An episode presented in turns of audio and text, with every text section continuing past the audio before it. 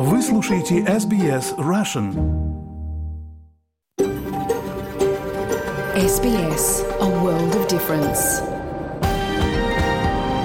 You're with SBS Russian on mobile, online and on radio.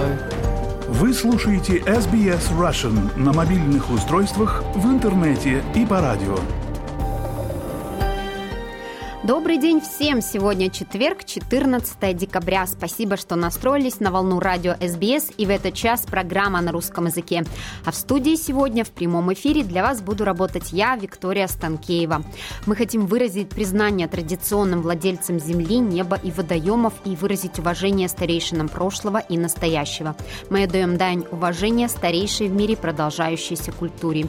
И коротко о том, что вас ждет сегодня в программе. Федеральное правительство Австралии Австралия объявила о масштабной реформе миграционной системы. Лера Швед записала подробное интервью с миграционным агентом Надеждой Сдельник об этом. Самые главные изменения коснулись именно требований по английскому языку. То есть уже с начала 2024 года у нас прям будут четкие э, требования к разным программам зачисления. То есть, например, если это студент, который приезжает изучать английский язык, то есть это курс английского языка, то минимальный проходной балл для подачи на визу это IELTS 5.0, либо эквивалент. Третий за время начала полномасштабной войны России в Украине визит Владимира Зеленского в США стал отчаянной попыткой президента Украины добиться от Конгресса выделения нового пакета военной помощи еще до того момента, как средства закончатся. Возможен ли такой сценарий? И с чем уехал из Вашингтона Владимир Зеленский на этот раз? Подробности узнаем скоро у Михаила Комадовского. Послушаем подкаст про деньги и технологии. Его героем стала Анастасия Калинина, основатель Restate Foundation некоммерческого фонда со штаб-квартирой Швейцарии, который переосмысливает будущее управление и глобальное сотрудничество. А также вас ждет интервью с актрисой Ксенией Телятниковой о ее карьерном пути и о работе в мюзикле Wicked the Musical. На часах Сиднейской студии 12 часов 12 минут. Вы слушаете программу SBS на русском языке. Теперь предлагаю послушать материал Михаила Комадовского о третьем за время начала полномасштабной войны России в Украине визите Владимира Зеленского в США. Миша, вам слово.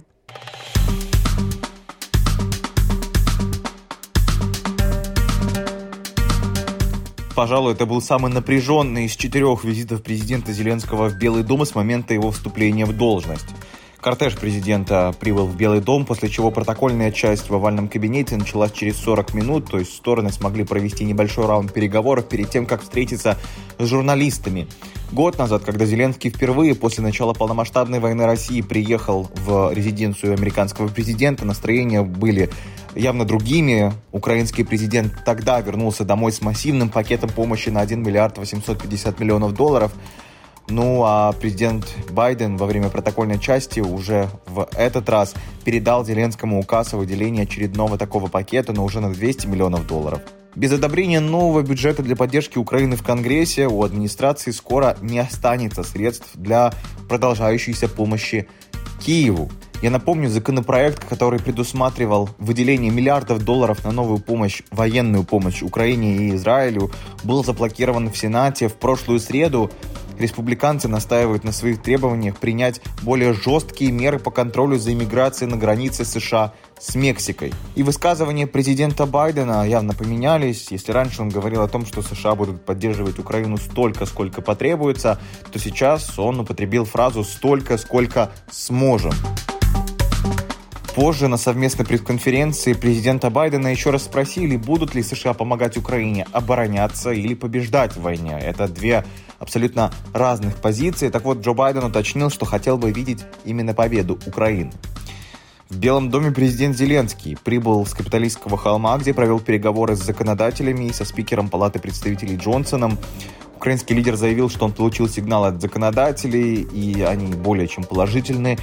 Но он заявил, я процитирую, мы знаем, что нужно разделять слова и конкретные результаты, поэтому мы будем ориентироваться именно на конкретные действия, резюмировал Зеленский. Также президента Зеленского спросили о том, готов ли он пожертвовать территориями, которые остаются под контролем российской армии в условиях, когда контрнаступление вооруженных сил Украины за последние месяцы замедлилось, а Конгресс блокирует помощь. Зеленский категорически отверг такую идею, идею отказа от какой-либо территории в пользу России для прекращения войны и назвал такое предложение безумным.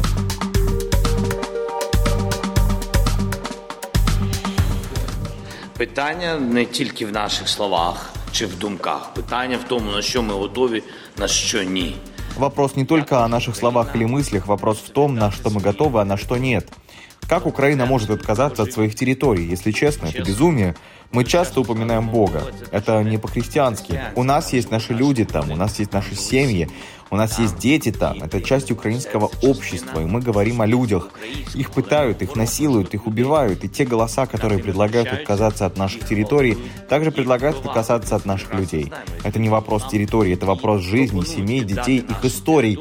Я не знаю, чья это идея, но у меня есть вопрос к этим людям. Готовы ли они отдать своих детей террористам? Я думаю, что нет. Что удалось президенту Зеленскому наверняка, так это вернуть тему Украины на первые полосы американских газет. Времени на то, чтобы договориться о выделении помощи Украине до конца года остается все меньше. Конгресс уходит на каникулы уже сегодня. Спасибо, Миша. Я напоминаю, что это был наш корреспондент США Михаил Комадовский. А теперь предлагаю перейти к теме реформы миграционной системы Австралии и послушать интервью, которое записала Лера Швец с зарегистрированным миграционным агентом из Сиднея Надеждой Сдельник. 11 декабря 2023 года федеральное правительство Австралии объявило о планах сократить вдвое чистую миграцию в течение следующих двух лет в рамках реформы миграционной системы. Министр внутренних дел Клэр О'Нил говорит, что уровень миграции необходимо вернуть на устойчивый уровень после пика в 500 тысяч прибытий в прошлом финансовом году, произошедшего после пандемии мы попросили иммиграционного агента Надежду Сдельник прокомментировать изменения в миграционной системе. Федеральное правительство объявило о планах сократить вдвое чистую миграцию и объявило реформу миграционной системы. Не могли бы вы, пожалуйста, в двух словах сказать главные выводы? Да, здравствуйте, Лера. Огромное спасибо, что пригласили прокомментировать столь важные изменения. На самом деле мы ждали эту стратегию, но мы не, мы не знали точно, когда она выйдет. Поэтому для нас это тоже стало такой вот неожиданностью, не скажу, что приятной.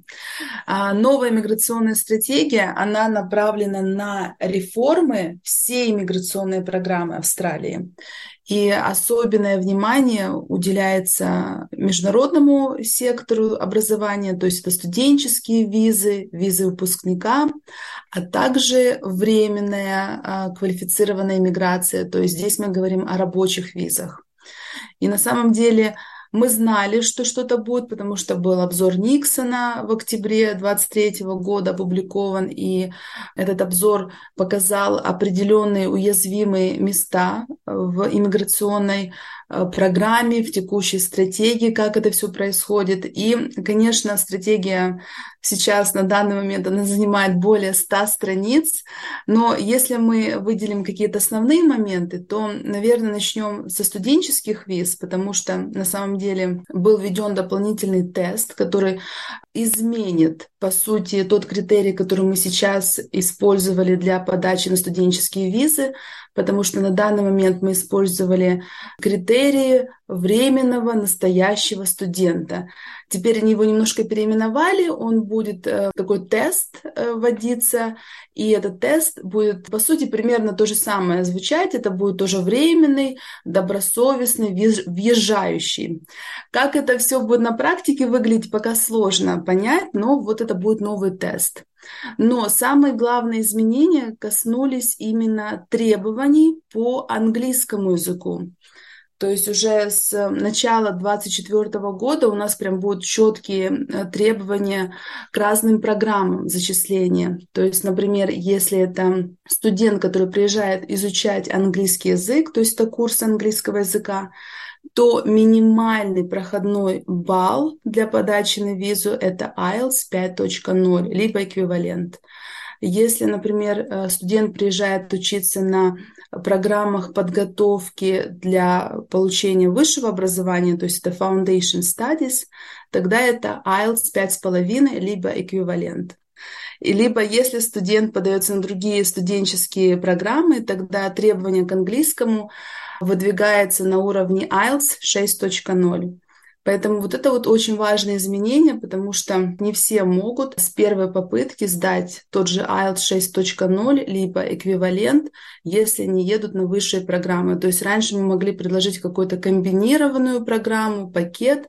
Посмотрим, как это будет работать уже в реальности. Может быть, будут какие-то там дополнительные поправки, и как-то это будет немножко по-другому выглядеть. Но Основное препятствие для многих, возможно, это будет подача на визу выпускника, потому что требование по английскому для данной визы составляет IELTS 6.5 либо эквивалент.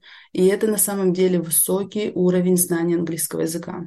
Насколько я понимаю, также были введены новые меры по возрастным категориям на разные визы. Не могли бы немного пояснить вот этот момент? Да, самое главное и страшное изменение для многих – это возрастной ценз для визы выпускника, который на данный момент с 2024 года будет составлять 35 лет. То есть это существенное изменение, потому что до этого, то есть вот на сегодняшний момент это 50 лет. И разница в 15 лет – это, конечно, огромная разница – и мы понимаем, что по сути будет меняться портфолио студента, будет меняться а, профиль идеального иммигранта, который приезжает сюда на обучение. И идея какая, чтобы потенциальный иммигрант мог чем раньше, тем лучше присоединиться к рабочей силе. То есть если ему будет 35 лет, он получил высшее образование в Австралии, у него хороший английский, то есть мы понимаем, что у него вероятность э, нахождения работы и э, получения уже каких-то дальнейших виз в будущем намного выше. Поэтому на это нацелена вот эта основная реформа и сдвиг именно студенческая-виза выпускника программ. Еще я хотела бы добавить касательно визы выпускника. На данный момент у нас очень много различных переходов, дополнительных потоков. Там, если клиент отучился на специальной профессии, они подают по дополнительным там, направлениям. Плюс, если они отучились в региональной, им там еще что-то дается. То есть, на самом деле, визы выпускника, они бывают достаточно длительные, но новая реформа предполагает, что мы как бы немножко откатываемся в прошлое, когда у нас, если клиент заканчивал уровень бакалавра либо магистра, у нас есть такое понятие Masters by Coursework, тогда виза выпускника будет на два года выдаваться.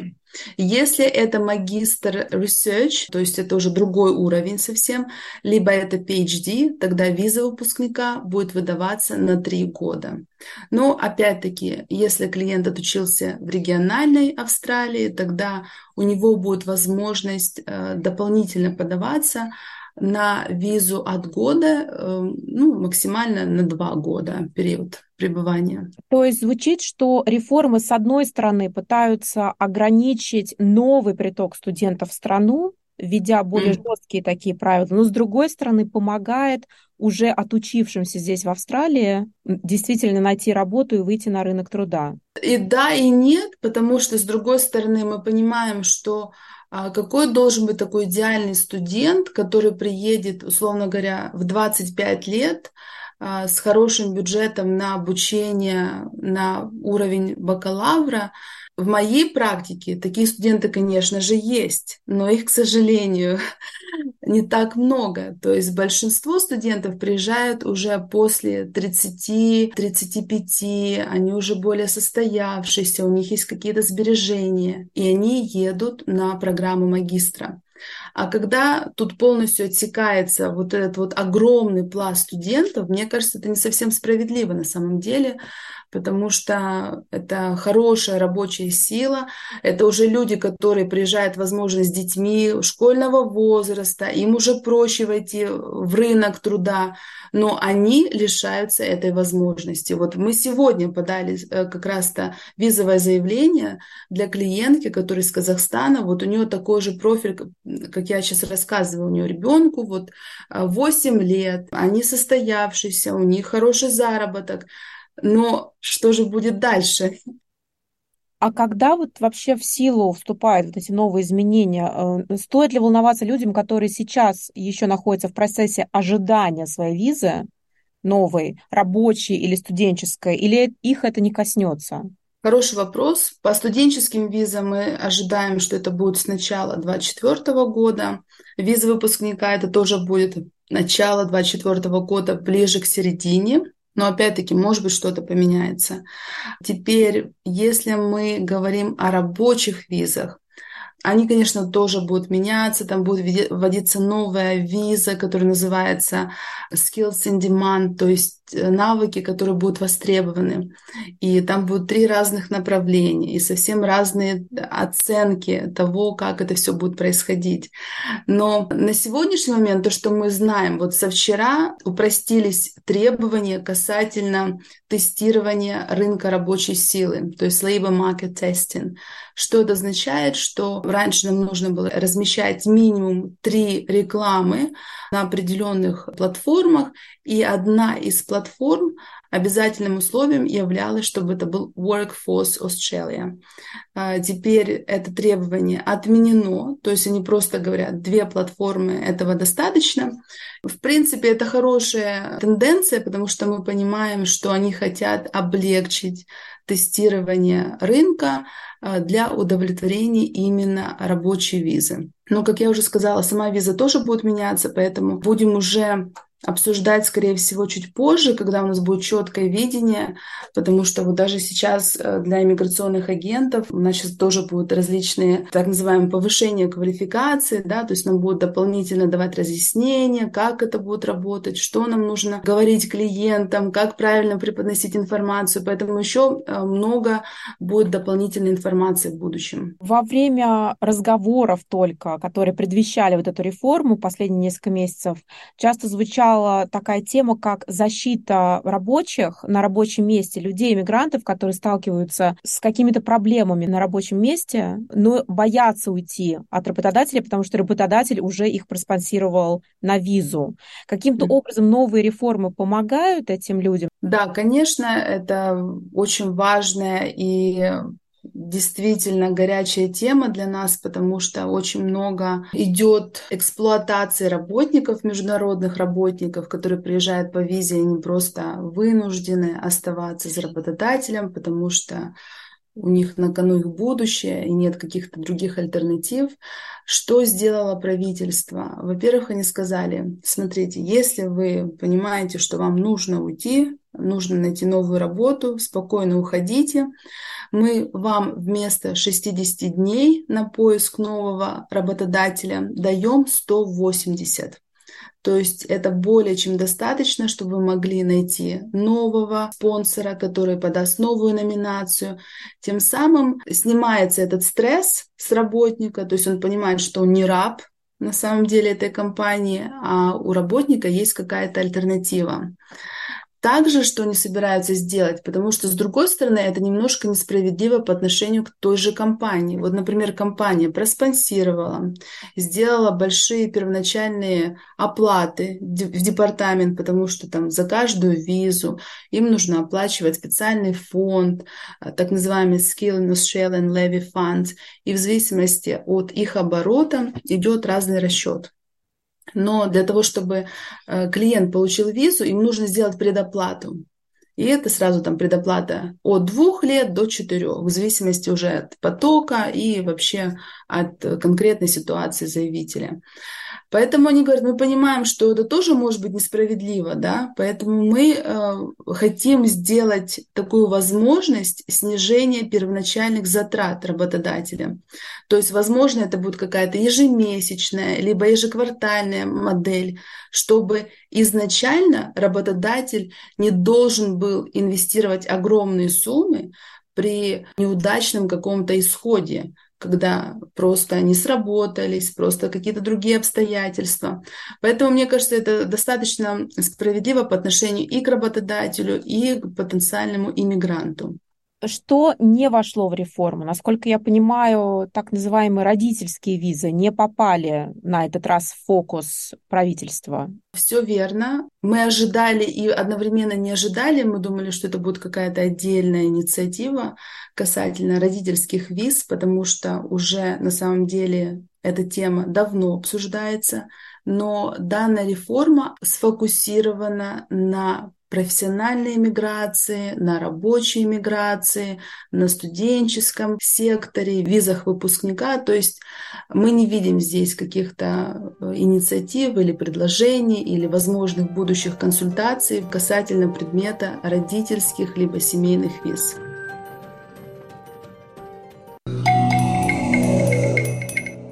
Вы слушаете программу SBS на русском языке. У микрофона Виктория Станкеева. Сейчас предлагаю вам послушать шестой эпизод подкаста про деньги и технологии, который поможет вам разобраться в мире финансов, инвестиций и последних технологических новинок.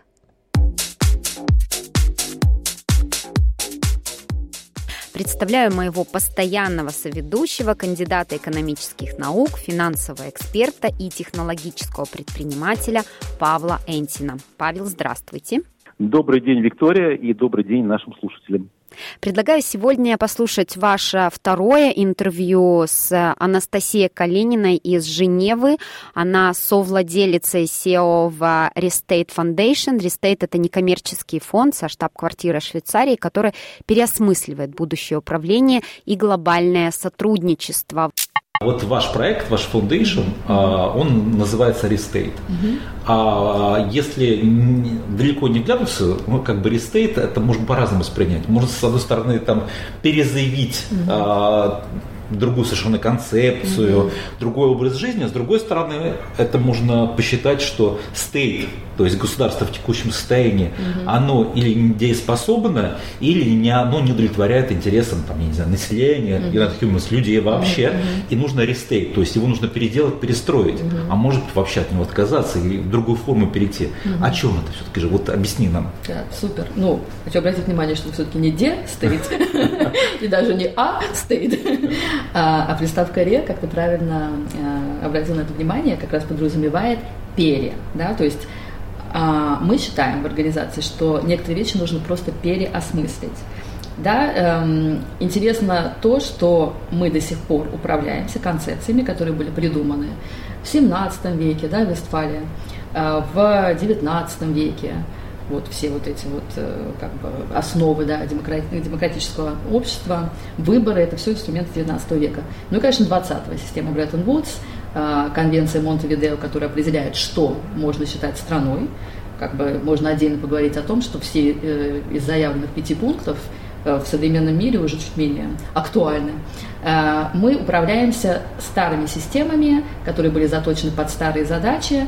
Большинство из них это было до диджитализации пространства и до такой повальной глобализации, я знаю, немножко сейчас токсичное слово, но вот такой интернализации, интернационализации, я бы даже сказала, мира. Соответственно, наша задача – это попробовать задать вопросы о том, а, какие потребности у граждан сейчас и как они хотят взаимодействовать э, с тем, что принято э, называть государствами. А, будет ли меняться эта форма?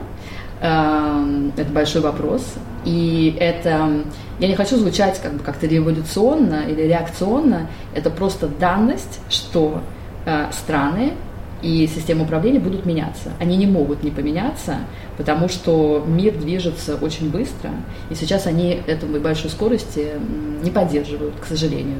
Соответственно, когда мы говорим restate, э, мы предлагаем идею, что можно переосмыслить какие-то вещи. Самое интересное, что сами государства совершенно не против поучаствовать в подобных диалогах, потому что они понимают, что могут остаться за бортом, если они не по этой волне не плывут вместе со всеми остальными. Слушай, если не брать государство в виде тоталитарных режимов, то все остальные, они достаточно популисты. То есть э, им нужно серфить по какой-то волне. Главное, чтобы волна продолжалась. Да, да, да. Но на самом деле, вот не наша аудитория точно, наша аудитория это не политики, знаешь. Наша mm-hmm. аудитория это различные как бы, группы, mm-hmm. но это там обычные люди. Mm-hmm. И на самом деле они очень предметные. Mm-hmm. То есть вот я работаю и с государством, mm-hmm. и с корпоратами, и mm-hmm. там, там с различными и организациями, и с людьми, да, mm-hmm. там в своих проектах. Но я никогда не боюсь заявлять, даже работая с государством, там, ребята, вы это, это делаете это тупо, угу. это жадно, угу. здесь неправильно тратите деньги, здесь вообще делаете черти знает что, и вы неэффективны. Или там государство, могу в каких-то вещах сказать, государство неэффективный институт. Угу. Вот, грубо говоря, допустим, а мой подход, что мы все платим налоги, и государство вообще должно нам оказывать услуги. Абсолютно. Вот, то есть state as a service. Да. А ну, в государственной концепции этого там не, не предусмотрено. То есть mm-hmm. это вообще институтом не предусмотрено само по себе. Mm-hmm. Но я как бы я не говорю, что там давайте изменим форму, там давайте. говорю, нет, это не работает. Давайте это переделаем. Давайте это. А, то есть потому что это не едет, это mm-hmm. не летит, mm-hmm. это нам людей не удовлетворяет. Вот да. можешь как-то более предметно, потому что чтобы не было так, знаешь, очень так обтекаемо, угу. какой-то прямо, ну, не знаю, может не про все, но какие-то вещи очень конкретные. Угу. Ну, конкретные вещи заключаются в том, что мы предлагаем, э, допустим, это вот одна из наших фундаментальных предпосылок нашей работы, что государство должно становиться более партиципативным, а именно оно должно больше привлекать в свою повестку граждан. То есть э, я, честно говоря, немножечко удивляюсь вообще всем нам, как бы как коллективу людей, что э, система выборов сейчас представляет эм, раз в 4 года, иногда раз в 6 лет э, какой-то акт изъявления своей воли, довольно лимитированный, в то время как наши смартфоны, которые находятся с нами 24 на 7, э, предлагают, возможно, какие-то более эффективные способы выдачи обратной связи. То есть, как минимум, я считаю, должны быть э, распространенной практикой э, приложения, вот даю, дарю бизнес-идею, приложения, которые просто э, помогают получать фидбэк в real time от людей. Это нравится, это не нравится, вот здесь хорошо, здесь плохо, это публичное пространство никуда не годится, этот процесс не работает, здесь мне не нравится, я думаю об этом, вот это вообще не к черту. То есть такие вещи должны быть нормализованы, культура постоянного общения с тем сервис-провайдером, как ты правильно говоришь, которым является государство. Сейчас эм, претерпевает большое изменение социальный контракт, да, и я с тобой согласна, э, мы в целом, как э, такие клиенты, получатели услуг, ну, возможно, должны рассчитывать на что-то большее от поставщика услуг, который является государство. Вот эта вот э, сакральность власти государственной, на мой взгляд, будет отходить в прошлое, уступая место более такому практическому бизнес-подходу. Мы платим налоги, мы получаем определенные услуги и хотим получать их качественно. Ты знаешь, ну у тебя прозвучало вот, вот как бы нет, получать фидбэк, как бы, то есть не раз в 4-6 лет, а получать. Mm-hmm. Ну смотри, вот сейчас есть для красоты у всех там организаций, учреждений, даже у каждого выбранного там элемента, там, не знаю, конгрессмена, сенатора, есть у него там свой почтовый ящик, приемный кабинет. Mm-hmm. Там обычно во всех странах 30 дней тебе ответят, обязательно ответят. Mm-hmm. Но в принципе... Ваш звонок очень важен для нас, да? Да, да, да. Ну, это, ну, эти, знаешь, вот, грубо говоря, вот к нам обращаются mm-hmm постоянно. Mm-hmm. А, опять же, популизм всех правительств. Mm-hmm. Они говорят, пускай все как есть, mm-hmm. но чтобы люди не раздражались, сделайте так, чтобы они поняли, что вопрос на контроле не через 30 дней, а через там, в течение дня. Да? Но это, же... так и говорят? Так и, это так и говорят. Но они хотят как бы отполировать сервис, mm-hmm. понимаешь? Они не хотят поменять сервис, они хотят его переполировать, грубо говоря. Mm-hmm. а им кажется, что это более злободневная повестка дня. Как бы, знаешь, скорость реакции. Не в течение 30 дней тебе ответит, а это обязательно будет 30 день, mm-hmm. А там в течение, не знаю, там суток. Mm-hmm. Или там ваш запрос получен, там все будет хорошо. Mm-hmm. Но, а, но все-таки же ты мне скажи, фидбэк получать или возможность подруливать процессом? Ну, э, возможность подруливать процессом, я думаю, это не то, что появится уже завтра, когда сегодня у человека не было вообще никакой возможности ничего сказать, а только вот максимум отправить заявку, которая через 30 дней или через сутки что-то там ответит. А наверняка это должно как-то идти более постепенно. И, соответственно, надо с чего-то начинать. И наш призыв – это начать с того, чтобы просто как-то аккуратно вовлекать людей в повестку. Например, есть такие форматы, как э, Citizen Assemblies, да, ассамблеи граждан, которые собираются для того, чтобы обсуждать конкретные идеи, законодательные проекты, где просто случайные граждане приглашают. Кстати, про случайных граждан такой есть формат, как э, гражданская лотерея, когда просто тебя зовут, совершенно рандомно. То есть, как, присяжных, что ли? Да, да, да, да. Это, это Law, то есть лотерея, я не знаю, как бы выиграл ты или проиграл, но тебя призывают, и ты, будучи выбранным абсолютно случайно, участвуешь в обсуждении какого-то законопроекта. Есть, например, такой формат, как э, Citizen Budget, когда есть определенный бюджет, и граждане э, сами решают, как его распределить, ну, есть какая-то заданная рамка, но внутри этой рамки они сами придумают, как это делать. То есть практика, вот это вот накачивание мышцы участия в политических процессах, я считаю, что хорошие, хорошая задача, потому что сейчас политическая апатия у граждан, вот говоришь, среди нашей аудитории нет политиков. Мне это напоминает анекдот, а, папа, а в какой концентрационный, концентрационный лагерь нас везут? Я не знаю, политикой не интересуюсь. То есть есть какие-то вещи, которые, а, ну, которых надо участвовать. А, будь то понимание того, как бы на что идет бюджет твоего города, как, как тратятся да, твои налоги, до понимания того, как бы, какой политический режим э, в твоей стране, как тебе это представляется, какие есть ограничения, какие есть свободы, и э, как бы тебе это виделось ну, в каком-то обозримом будущем. Я считаю, что это вещи, которые можно и нужно обсуждать. Павел, в интервью с Анастасией вы обсуждаете в том числе и то, насколько эффективно государство само по себе, как вы определяете устойчивое управление, какие ключевые моменты, по вашему мнению, необходимы для его реализации. Вы знаете, Виктория, перед тем, как начать интервью, мы обсуждали с Анастасией и там был вопрос, почему она работала главой Евразии World Economic Forum, у Шваба непосредственно. Это прекрасная, потрясающая, гигантская организация, очень известна, там знает о ней каждый, и почему она после там, многих лет работы ушла оттуда. И на самом деле Анастасия сказала, ну потому что там в Давосе каждый год встречаются лидеры стран, встречаются все там бизнесмены там первого уровня, много прекрасных разговоров, речей, да, о сустанабилите, там, устойчивом развитии, обо всем, об экологии, там, о войне и мире. Разговоры потрясающие, интеллектуально интересные, но вот воплощение в жизнь – ноль. То есть поговорили, что-то прописали, что-то озвучили, разошлись, а изменений у них есть не происходит. То есть о том, что все знают и прекрасно понимают и слышат, ну, как бы, ну, и классно, а менять что-то.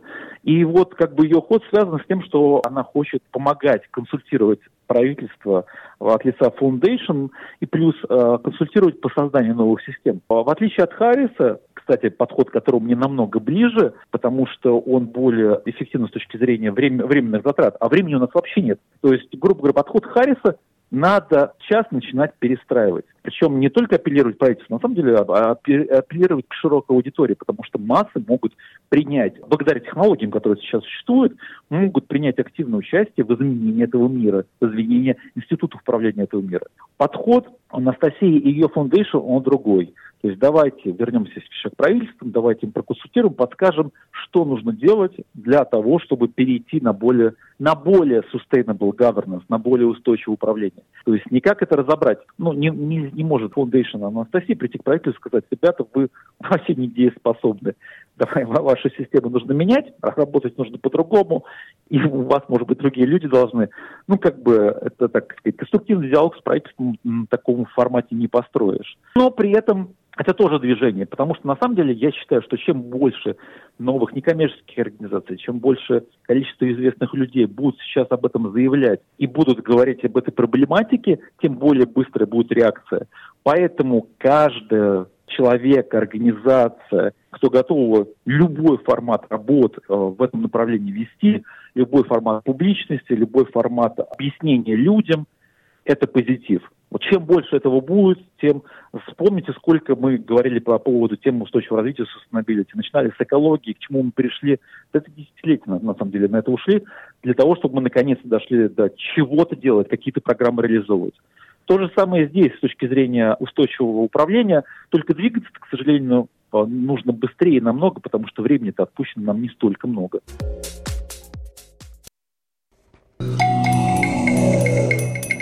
А сейчас я предлагаю послушать еще одно интервью Леры Швец с актрисой Ксенией Телятниковой, в котором она поделилась, о, рассказала о своем карьерном пути, о работе в мюзикле Wicked the Musical и объяснила, при каких обстоятельствах ей доводилось играть поющую жабу.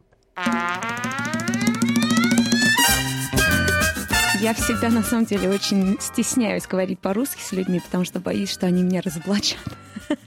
Ну, в том смысле, что поймут, что я как бы не настоящая русская, потому что там как-то не так говорю. Ксюша, огромное тебе спасибо, что согласилась прийти. Тебя сегодня привел целый эскорт людей. Да. У нас сегодня в гостях Ксения Телятникова, актриса мюзикла «Wicked», который на данный момент можно посмотреть в Сиднее. В Сиднее до февраля, а потом в марте мы будем в Мельбурне. Ксюша, значит, как ты попала в театр? Мама у тебя ученый-биолог. Как тебя-то занесло? Я в конце школы захотела балетом заниматься. Я пошла в балетную школу на год. А потом уже там поняла, что нет, все-таки хочу учиться в университете, и пошла учиться на биохимика в в Сиднейском университете. И там уже там через 2-3 года поняла, что нет, все-таки я хочу заниматься пением, там я очень люблю петь, танцевать, но все-таки закончила университет. Ну и после этого просто начала работать. Я на круизных кораблях работала, в парке в Китае, а, Universal Studios я там пела. Ну вот где есть работа, туда, туда я уезжаю. Хорошо, а как от биохимиков приходят к круизным лайнерам? Да, я училась пению с учительницей просто вот в Госфорде. И еще там с трех лет танцевала. Но я не училась как бы официально быть актрисой. Это просто вот опыт набирается.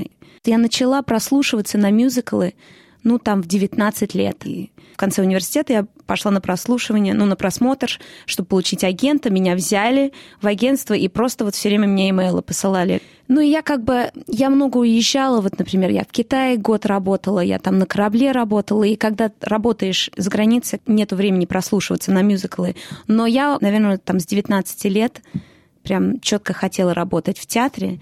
Вот, и я вернулась в Австралию в прошлом году, в апреле и решила переехать в Мельбурн. Вот я как бы себе сказала, что я перееду в Мельбурн, я там буду жить два года и просто тренироваться и прослушиваться, и пока не получу себе работу в театре. И так получилось, что там в прошлом году, в ноябре, в декабре, я получила работу в «Выход». И вот. Скажи, пожалуйста, пару слов о сюжете этого мюзикла. Да, значит, сюжет такой. Во-первых, надо знать историю волшебника страны Оз чтобы понять историю Викид, потому что эта история идет параллельно истории волшебника страны Оз. И это про двух ведьм, про злую ведьму Элфаба, the Wicked Witch of the West, и про Глинда, the Good Witch of the North. Вот. И это история о том, как они познакомились и как они стали доброй ведьмой и злой ведьмой. И вообще, кто такой волшебник из страны Оз, кто он, откуда он и вообще, как он стал великим волшебником. Насколько я понимаю, у тебя очень интересная роль в мюзикле. Ты исполняешь сразу несколько ролей. Как это называется? Да, это называется свинг, то есть swing. А, и в нашем шоу нас шестеро свингов. Мы как бы не члены ансамбля, Точнее, в нашем шоу немножко отличается от других. Обычно в шоу есть роли, потом ансамбль и свинги. Свинги обычно, они не выступают в каждом шоу, мы как бы ждем за кулисами, мы готовы выступить в любой момент, выйти на сцену. Вот если кто там вдруг заболеет или там что-то случится, мы выучиваем все роли ансамбля. Но в нашем шоу нас двое, я и еще парень, с которым я работаю, мы члены ансамбля тоже. У нас просто маленькая роль в ансамбле. И вот я должна буду знать 9 партий ансамбля как бы на всякий случай. Я уже выступала в четырех ансамбльских ролях и в одной как бы главной роли. А бывает такое, что ты начинаешь петь и понимаешь, что это не та роль?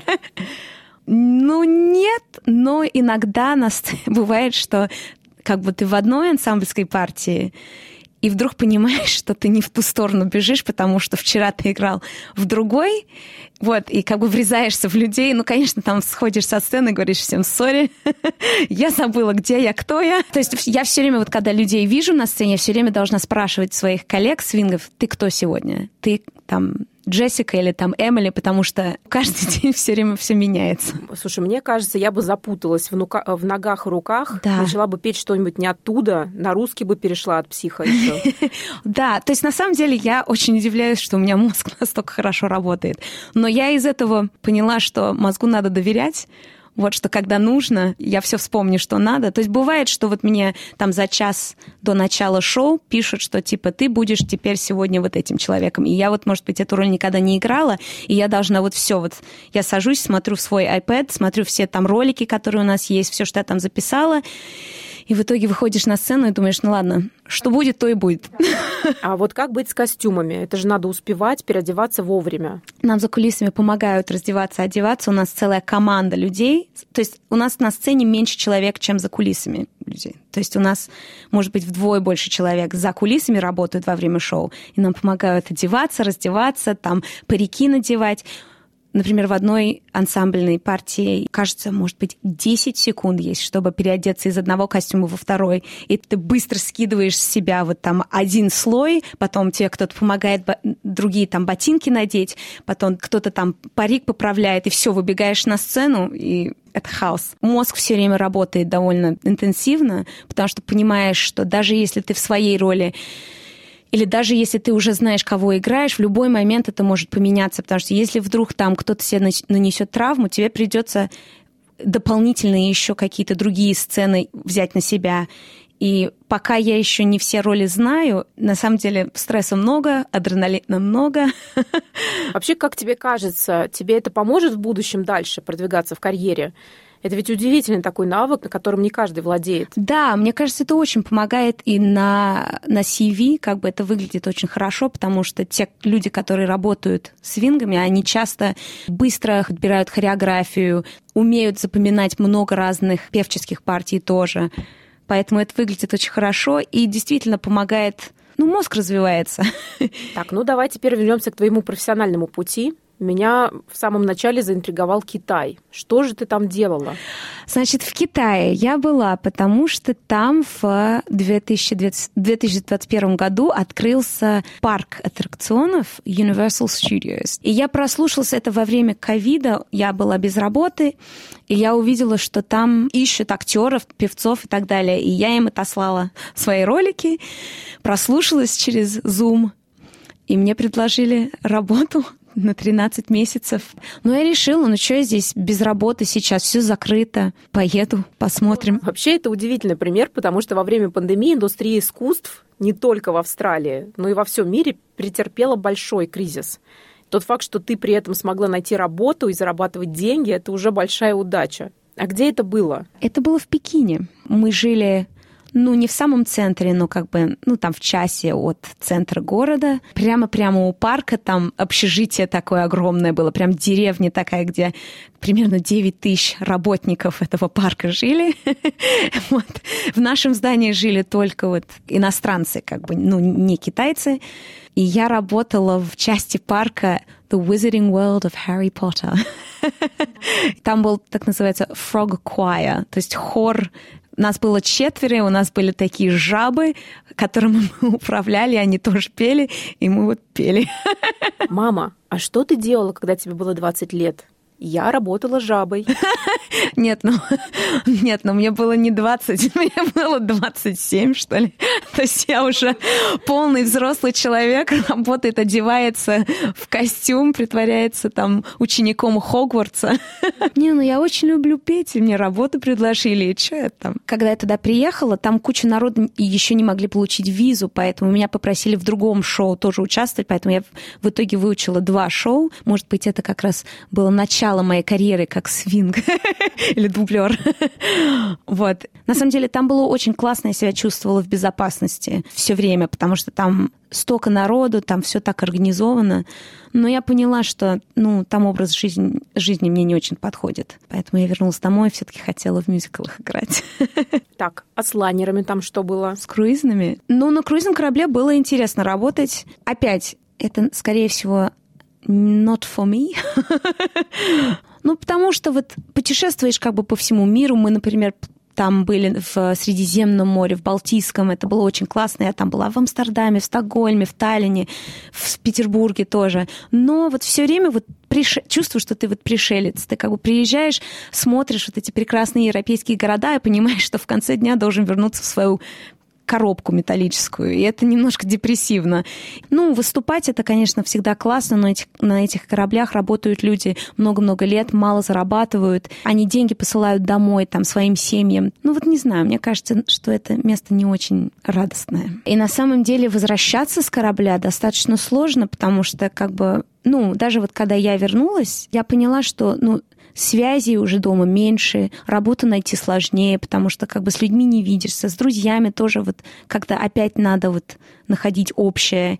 А, а главное, те люди, которые не выступают на кораблях, им еще сложнее от, из этого выйти, потому что, чтобы уйти с работы если как бы это не в конце контракта, если хочешь увольняться, то ты должен сам платить за билет домой, что много тысяч долларов стоит, и ты должен сам полететь домой, и вот когда выступаешь, там певец, танцор, мы зарабатываем гораздо больше, чем там средний рабочий на корабле. Мы, по крайней мере, себе, наверное, можем позволить. А там обычный человек, там, не знаю, в housekeeping или там, кто работает в кухне. Ксюш, ну, наше с тобой интервью получилось историей твоих путешествий.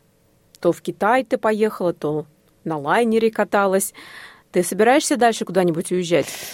Нет, вот не собираюсь. Вот как-то я вот недавно поняла, что на самом деле мне очень хочется просто вот повыступать в Австралии, потому что не знаю, наверное, потому что родители уехали из России вот в 20, сколько им было, 25 лет, что ли. Я всегда думала, чтобы стать успешным, надо куда-то уехать, там, за границу. Но на самом деле в последнее время я как-то поняла, что вот, ну, ну вот мне здесь хорошо. В Австралии очень хорошего качества шоу и актеры. Здесь на самом деле огромное количество таланта.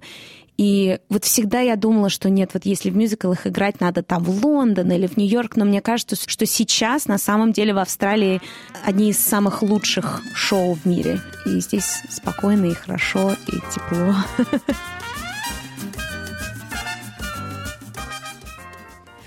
Спасибо, Лере, за это интервью. А наша программа подходит к завершению, и вы уже слышите, как в эфире звучит песня группы Мумин Тролль «Лето без интернета». Сегодня для вас в прямом эфире работала я, Виктория Станкеева. Желаю вам спокойного завершения рабочей недели. Пожалуйста, берегите себя и своих близких. Поставьте лайк, поделитесь, комментируйте. SBS Russian в Фейсбуке.